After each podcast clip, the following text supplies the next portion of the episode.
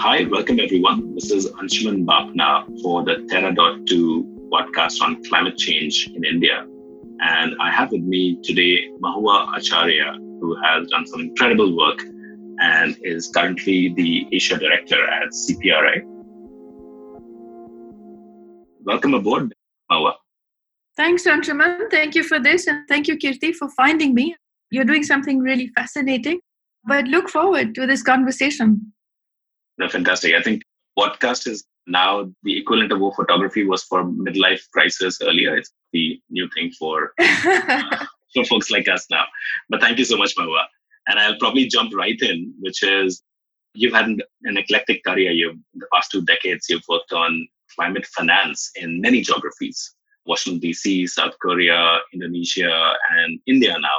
And you've also worked at many types of organizations. And I think the most interesting was the M&A work that you were doing at ArcelorMittal, and then of course at mm-hmm. multilaterals and so on. You've been at the intersection of so many different worlds. And for our audience, would you be able to please begin by telling us what is climate finance, first of all? And what do you think are its ultimate objectives? Sure. It's been a deliberate move on my part to be at the cross section of public and private. It's been a goal for me to use the means of traditional finance, traditional commercial finance, to achieve the goals of environmentalism, if I can put it that way. So, climate finance would be just that that if we ever were to move all finance towards a society that we want, a society that's clean, a one that's high on technology, one that responds to incentives in a direction that we would like it to go. For me, that would be climate finance. Today, there are many definitions out there, but really the essence is not the definition or the semantics of it. It's essentially money for moving into an economic pathway that is clean, green, efficient, inclusive. And I would put inclusive there, it's so important to India. That would be climate finance for me. And now you mentioned inclusivity as an important part of climate finance. What is an example that you think would be the best example of a choice that could be inclusive or not inclusive that India has in front of you? I think all Indians will appreciate that we're a country that has just about every problem that you can think of. That's right. Where you can find a product that will sell to to the richest of the rich, as much as you make a product that is priced at point that sells the most. So there is a market for everything here. It is also nobody's guess that a big, big part of our economy is still very poor. While India is often under pressure to reduce emissions, is often under pressure to change pathways, is often under lots of pressure on a number of things. What is also true is that we just have so many people that are still just extremely poor. So when you make a product, when you make a service, as far as the market goes, as far as just making any sort of transformation goes, it has to reach these people. It has to reach the majority of our economy. It has to reach the majority of our population. So to me, that would be well, the decision is when you make a product or a service, it has to be accessible. It's not as if it's got to be free or it has to necessarily be subsidized but it has to be priced in a way in our thinking such that we appeal and we produce the goods and services that are available to the majority of this country. To me, that will be inclusive. And our growth will have to be inclusive, it has to take on board the majority of the problems that this country faces. Well, one of the words you used was uh, accessibility, and which kind of brings me to this interesting question that we ran into in one of our previous podcasts mm-hmm. which was around energy access and especially for the poorest. So we had mm-hmm. Harish Hande, who's the founder of Selco, on our podcast, and he made mm-hmm. this interesting point about coming up with financing solutions that don't just finance uh, consumption of energy, but they also mm-hmm. help build assets that help individuals escape mm-hmm. energy poverty for good. And his critique was that this was often missed, especially I think the example he was using was things like off grid solar, the way it has been done in Africa, how do you think about this issue? How important do you think it is to have not just a consumptive model, but also a kind of a financing model that builds assets? very important. I would say it's front and center. You know, it's just as important for us to produce large scale power plants as much as it's important for us to produce power that reaches the consumers that Harish Hande's company reaches. And we don't have enough of financing solutions. And at least from what I'm saying, financing solutions would be to what extent can finance help you overcome the risks that are inherent to investors in supplying, in this case, power to lower income consumers. Often that is overlooked. And why is it overlooked? Because it's risky, the returns are not good enough. But even if the returns were good enough, you can still pad them up with additional capital, but the fact is still risky. So money doesn't move there. And systematically, money doesn't move there. So we have to find ways through, I would argue, through financial engineering. And of course, there's a huge amount of work that policy support is needed. But there's a massive amount that financial engineering can do in creating the risk mitigation products that are needed. You were talking about energy access to get energy access to, I won't even say lower income, but lower paying populations. And they happen to be lower income populations. They happen to be people off the grid. They happen to be so far away from the grid that it's too expensive for the grid to extend to their homes. So we need many more products to find investment into those areas because money will otherwise just not move to those areas unless you make a concerted effort to push that capital that side. Makes sense. And that's a very critical point, which also is uniquely Indian in that sense, which is that you have this very vast uh, uh, range of uh, scales that you have to operate at. Individual, community, often at the bottom of the pyramid, but also obviously nationally. And in fact, I thought maybe this will be a good segue into that, which is if you look at India's challenge, I mean, India's challenge is not just to fund a large renewable energy build out, but also to make us uh, climate resilient. That means everything from reforestation to smart cities and urban infrastructure. So, how do you see the unique challenges that climate finance has for India? And where do you see the gaps? I'm very glad, Anshuman, that you're saying India's challenge is climate resilience. India is doing a lot of great work on renewables, and it's taken, I would say, in, in my career, I find that the biggest tipping point is probably India on climate change and with its aggressive renewable targets. So while that's excellent, the real problem in India with climate is climate resilience, meaning climate change is going to hit us one way or the other, and it already is. It's hitting us in our weather patterns or in the agricultural business. We have reduced productivity in so many areas, so many. It's not rocket science. Most people know where the reduced productivity is. Our water tables are reducing. In, in just my own house in Bangalore, it was at 600 feet. And to a lot of people in Bangalore, 600 feet is very accessible. To many others, it's shocking. Today, 15 years later, that water table is at 1200 feet and probably not accessible anymore. Mm it's happening to us in ways that you can see. And I would say in my career today, I can see climate change happening in front of me. I spent my college years in Bangalore in a home that did not, it certainly did not have ACs. Bangalore houses did not have air conditioners. And some rooms did not even have fans. Somewhere along the way, we installed fans in those rooms that did not have fans. But now we have ACs in at least two bedrooms. Right. That was not the case in just in my career and i'm mid career i still have 20 30 years to go so it's happening in front of me it's happening in front of all of us and so the the question is not how are we going to mitigate climate change? Of course we're going to mitigate climate change and of course we have a role to play. We're one of the biggest economies in the world we're the biggest population. But climate change is going to hit us. So it's up to us to figure out how resilient can we become because it's an inevitability. So, what are the tools of the trade that climate finance has for solving for this? Because I remember there were some green bonds that we had floated sometime, but it hasn't really caught fire yet. So, when you look at the different tools at our disposal as far as climate finance is concerned, what are they, mm-hmm. and where do you see the biggest gaps right now? Okay, so climate finance is nothing but money that is going towards low carbon activities or climate resilient investments. Now, we need much more of climate finance. We need much more capital to go towards these lower carbon, more efficient, greener kind of investments. Now, money will not travel there just like that. So, just as we were talking about energy access and the kind of risks there, there are risks in areas that traditional capital will not flow. So, what is missing as far as climate finance is concerned right now is this body of, I would say, risk reducing instruments. These large financial products that can come in between the capital that is sitting there and willing to be deployed, looking for great opportunities for that capital to be deployed. We need these investments to make money. And on the investment side, we need the projects to become bankable. We need them to become bigger. We need them to be structured better.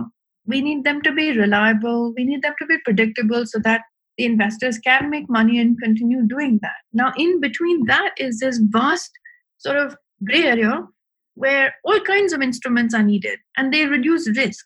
They either take care of financial uncertainty, you have things like lumpy incomes. Since again, you were talking about energy access in that business, one of the biggest risks for an investor is that you never know whether you get paid back.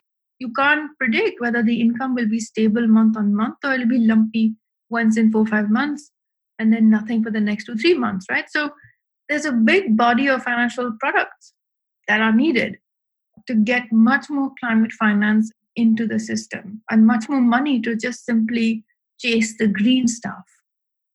And those instruments can be things like bonds. So, why are bonds so popular? Because you can scale them, you can raise large amounts of capital with bonds.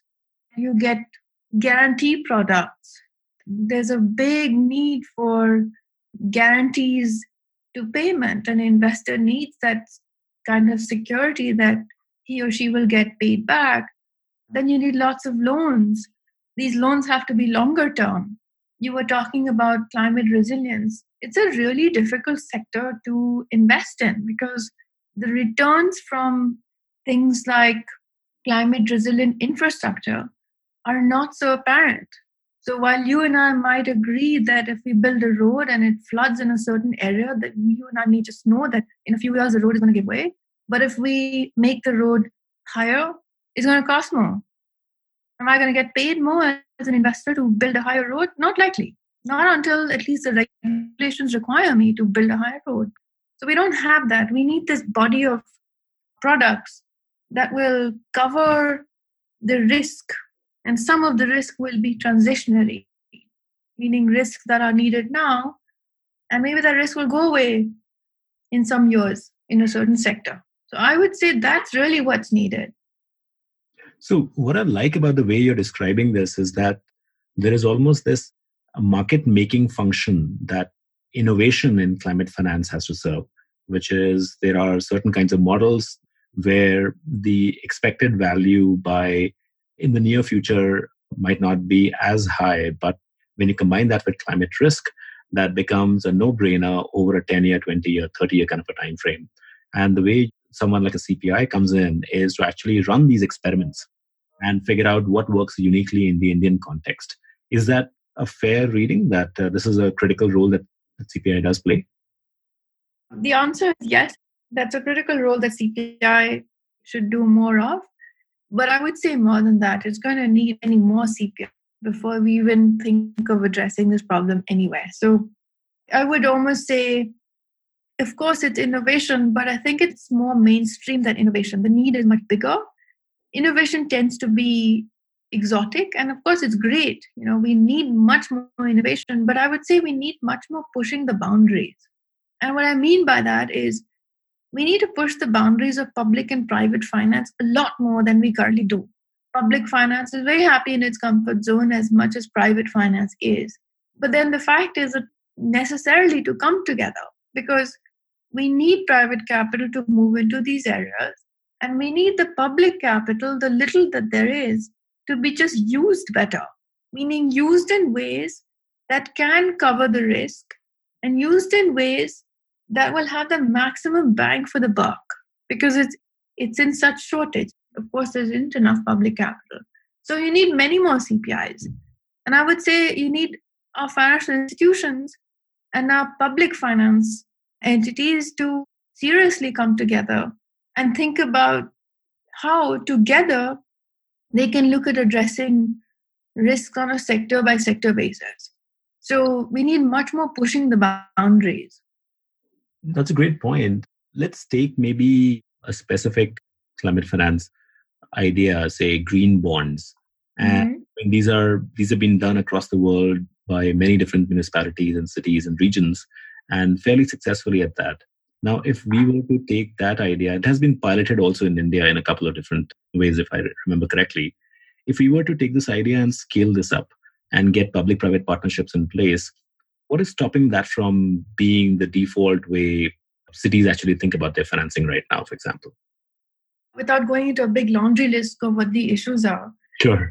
Let's put it in very simple terms. Our cities are are not money making entities we don't do that much collection. Our collection rates in cities are not so great. Our balance sheets are therefore a bit shaky.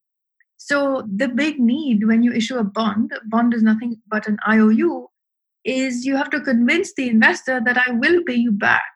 Now the I will pay you back is a function of your balance sheet. Is your balance sheet strong enough that you can pay investors back? So I would say that's the first thing that's holding up a lot of our financing. And the thing with bonds, I mean, not even green bonds, before I can get to green bonds, is many of our entities are not able to issue these bonds. And the thing with green bonds is you've got two issues So It's coming up. It's not as if there are roadblocks right now, but green bonds need a stack of green assets underneath it. You need the projects underneath it. So you need the projects before you can go out and raise money for them. These projects have to be bankable, meaning they need to be structured well and you need to be able to put money into them. And so we have a hard time structuring those projects. And I think a lot more effort needs to be put into building that portfolio. The other thing with green bonds is that right now it is just expensive. And I'll, I'll be honest about it. It's a lot more expensive than normal bonds because it takes much more time. You the pricing thing takes longer.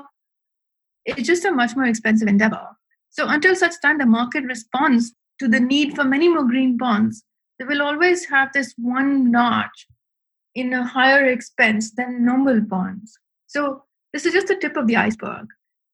As far as cities go, why is it that we're not able to raise more money? I would just say the cities themselves are not bankable. And I think that's often evident in the city that you and I live in, which is mm Now, talking about bankability, which is, uh, I think it brings up also what is happening in the renewable infrastructure build out, right? Which is as you pointed out, there's been remarkable progress in the past many years, but the last 18 months haven't really been the best. And uh, wanted you to kind of take a look at that and talk about what do you see the challenges there, because there's everything from unsustainable utility rates to utilities actually not even being able to necessarily pay the PPAs that they had signed up on. Is that something that you think is like a, just a bump in the road, or there are structural things that should give us pause right now? They're all of the above. I can as well say it's a bump in the road and be very optimistic and it's going to get cleaned up. But experts in the power industry will also look at me and say, Are you seriously telling me there's nothing wrong with the power sector? So it's all of the above. But if I were to say just pick three things that went wrong in the last 18 months in the renewables business, in the renewable sector, our solar prices fell very quickly. So while that's a great thing, there's a lot of power purchase agreements that were signed when prices were higher. And then power for in this country is a state matter. So you had some states that simply said, oh, but these contracts were signed earlier, and why am I paying so much money for them? Those contracts were signed at a time that power purchase was a bit more expensive. The solar power was a lot more expensive. So you had some states that did a turnaround on contracts and stopped paying. So we have companies that I know of, some of whose MDs I know very well, uh, who've not been paid for 11 months, 12 months, maybe longer. And that is not sustainable. That power purchase agreement was signed at the time that was considered, at that time, that was a technology price and that was the price of the equipment and was signed at that time. Then, of course, distribution companies don't pay. Um, the last number I saw was almost 90,000 crores in outstanding bills. So they don't pay. Now, they don't pay for a number of reasons. Many are struggling financially. Many question the price of these power purchase agreements because since the time that they were signed, today power is a lot cheaper. But there's a third, slightly more technical thing that is developing is that a lot of distribution companies or discoms don't want daytime power.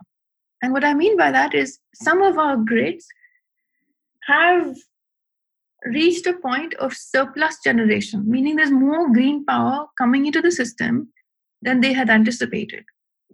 While that's a positive problem in the world of negative problems and positive problems, it poses a, a risk to the discom. The discom just has to pay a lot more to receive that power that it didn't otherwise expect to get.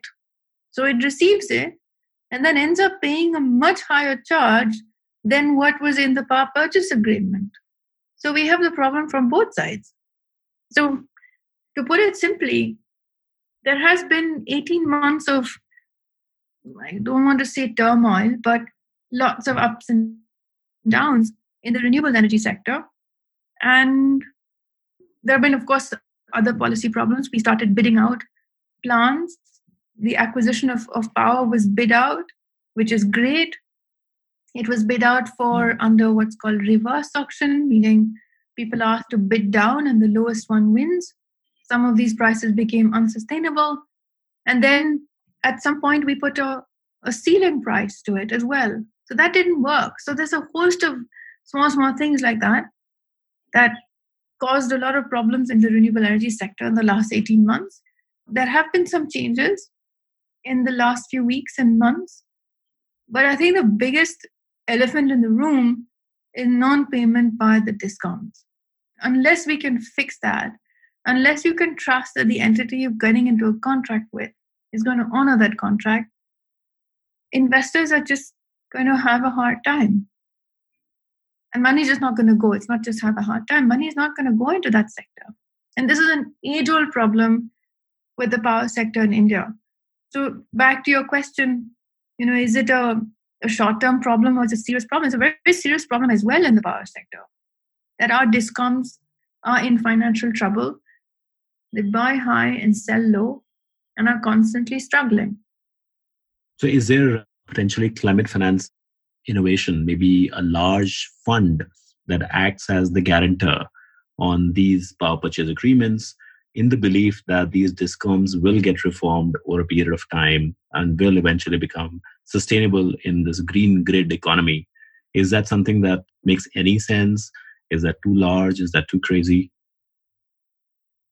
I think the problem is so large, and in this problem, I would say finance cannot solve it. It needs a, a massive regulation change. So that's one. Now, before we get there, we all need power. You and I need the lights on. So we can't make that change overnight. It's been built over years and decades and decades of all sorts of regulations. So let's not get to things that we cannot fix right now. Now, to what extent can financial engineering and financial products make some sort of change? It can, to a very large extent, but then you need a whole slew of them, right? So you were talking about guarantee products. If the distribution company doesn't pay the investor, yeah, sure, there's a need for a product that will safeguard the investor from delayed payments. I've heard of entities who say, let's make a fund where we can give the discom some money should they not pay. And I feel that you know there's a moral problem there. If the discom doesn't pay, it's not them that need to be bailed out, it's the it's the developer.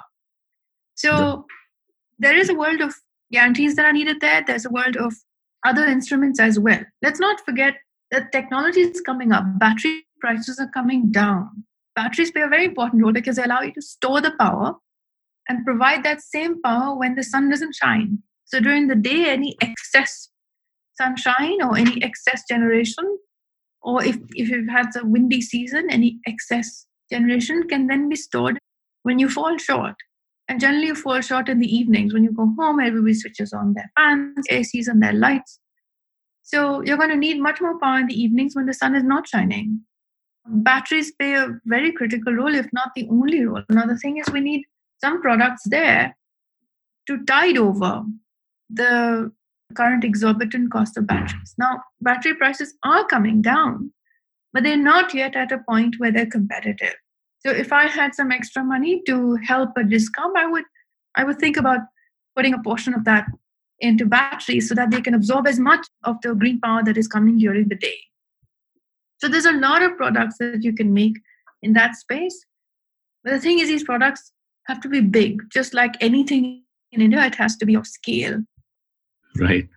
And I think that was a great example. In fact, one of the things that I came across was something called the lab at CPI, which is yeah, just been chosen by MacArthur's 100 and change program as one of the top scoring proposals for, for its $100 million grant. So, congratulations on that, first of all. And also wanted to ask you, what are the interesting ideas brewing in the India version of the lab right now? What are the ones that excite you the most? Let me pick one that I helped by being on the board of. And they're, in fact, even in Bangalore, they're a, a financing entity for electric auto rickshaws. They're thinking of financing other electric two wheelers as well. But why are they cool? Because they've got a product that will help an auto driver get an electric auto instead of the old diesel auto. And that product is catered and customized to the mm-hmm. needs of, of auto drivers through technology. So this was an idea that came up through the lab, and then I've spent the last few months helping them go out and raise money, thinking through them with them about all kinds of innovative structures, how best to raise money. Because at the end of the day, they're a specific financing company only for auto rickshaw for electric autos, but they provide the loan at a cheaper price than if the auto driver were to go to a bank or some other source of financing. So here you have a legitimate product at scale that is only focused on electric auto rickshaws. I think that's wonderful. No, I'm glad, by the way, that you picked up this example.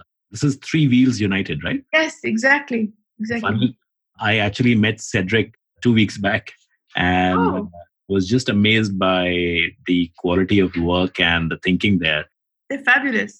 Yeah. And one of the most interesting things he talked about was this whole uh, idea, which is quite ambitious, was to essentially finance to raise sufficient capital so that they could buy out all non-electric autos, scrap mm-hmm. them, mm-hmm. and substitute them with electric autos, which I think is just like such a brilliant idea if we could figure out the financing for it. And seems like they've done enough work to be able to get there. Yes, absolutely. So these are ideas that came out through the lab, and kudos to them to make the application and go through the, the process of the lab. But these are some of the more fun, innovative ideas that are now reaching scale. And I would encourage you to keep in touch with Cedric. He's fantastic. He's very, very innovative. And you need that kind of optimism if you're looking to push boundaries.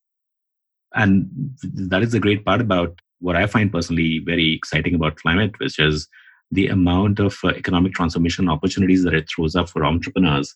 It's almost once in a lifetime. And that's the question I had for you, which is if you could stand on a pulpit and reach Indian entrepreneurs of all kinds, where would you ask them to focus on? Where would you tell them the biggest opportunities are? I would say that their world tomorrow is not the same world today. And what I mean by that is normal people like you and I are making choices that the generation before us did not make. We are willing to spend a little bit more to fix our air pollution problem. We don't have a fix right now, but I'd be willing to do that we are willing to spend the extra effort to not take a plastic bag when we go grocery shopping. We make the effort needed to keep a few cloth bags in the car. We are going to run out of water. So we will need to find a way to conserve water and make it available more in a more efficient way. So our tomorrow's future and the way our economy is evolving is towards greener, more efficient. A lot most many many of our government programs are not just low cost this and that but low cost efficient this and that low cost green this and that. So we're integrating it i think there is a realization that greener choices are going to be cheaper over time. Efficient choices are definitely cheaper over time. That's been tried and tested the world over. So our tomorrow will be in solutions like this. Our tomorrow will be companies that are providing the same basic goods and services, but in ways that just simply are more resource efficient. So, if I were to tell entrepreneurs, where would you focus on? I would just say it is a more sustainable pathway. I wouldn't say climate resilient because not everybody gets it. And it's it's also slightly, you know, it's a difficult concept. It's also very encompassing, but more sustainable pathways is where I'd say the needs are. And that's where the market is going to move towards. That's fantastic. Just last, a personal question for you, which is if everything goes according to your plan over the next five years, what would remarkable success on uh, sustainability, on climate action look like for India? And what is it that you personally would really hope for and dream for? I think in five years, our biggest opportunity is in the power sector. Our power sector is going through a change right now. And the change right now is that our power sector is receiving a whole lot more renewables. We just spoke about that. But in parallel, we're seeing so much of movement around electric vehicles. You, we will see many more Cedrics come up. We have many more Three Wheels United out there, many more auto rickshaws that are battery based electric, and many more cars and buses. Bangalore has, has lots of electric buses. Electric vehicle sector is going to develop, which means our battery prices will come. And we know that battery prices are coming down, but there'll be more batteries purchased, so it means prices will come down. And then what's happening in pillars, so I'd say there are three pillars going on right now, is that the carbon markets business is coming back up again. There was a crash last year, at the Paris Agreement, and people hoped that we would get the, the rules organized, but these things happen in political agreements. But I think the world has come to realize that carbon markets are an important means to reducing the cost of compliance. So carbon markets will come. They will be a little different from the way we saw them 10 years ago. So now that's developing in parallel. Right now, these things are developing in parallel, but there will come a point that these three pillars will talk to each other. And when that happens, yours and my homes will not necessarily be dependent on the grid. Maybe we'll have our own electricity supply, and maybe we can consume that. We can decide how we want to consume it. Maybe our parking lots will become net generators of, of electricity. Our parking lots today only store cars and they hardly make money doing that. Maybe they will make additional money by providing the extra charge to the grid. So maybe you'll have carbon markets where the carbon money will be internalized into the financial package early on, as opposed to not being traded year on year. We should see these three things coming together. And five years is about the right time. So your question was very relevant in terms of time, as far as this this ambition is in my head. That five years is about enough time for us to see this merging of these three sectors. And that means we will have a very different electricity system, a very different power system, a very different transportation system, and much more use of batteries for all sorts of things that we will do from at the consumer level all the way up to the industrial and commercial level. Wow, that sounds like a revolution in the next five years. And I think you're right, which is that India has the opportunity to leapfrog this in many different ways. And we've made a good start, but I think there's tons of stuff to be still done. And I'm really glad that you spent the time talking to us about a topic that actually does not get as much attention for folks who are outside the climate change debate, which is to understand the critical role that finance can play in mobilizing uh, lots of capital to go after innovations and build outs that can change the game. Mahua, thank you so much for taking the time. It was wonderful to have you on the podcast. Thank you, Anshuman. Thank you for for doing this and for Kirti for organizing and, and finding me and, and setting it all up. You're doing something very exciting, very important. And before the podcast, I was asking you what kind of audience is this? I think you've hit the audience certainly spot on. It's there are so many people that I come across want to work on climate change but who have a hard time trying to figure out what they would do in climate change and what exactly that would mean. So this initiative that you have is is fantastic. I know I already know many people who will benefit from something like this. Thank you so much, Mahua. Please send them our way. I will. Thank you, Anshuman. Thanks for this.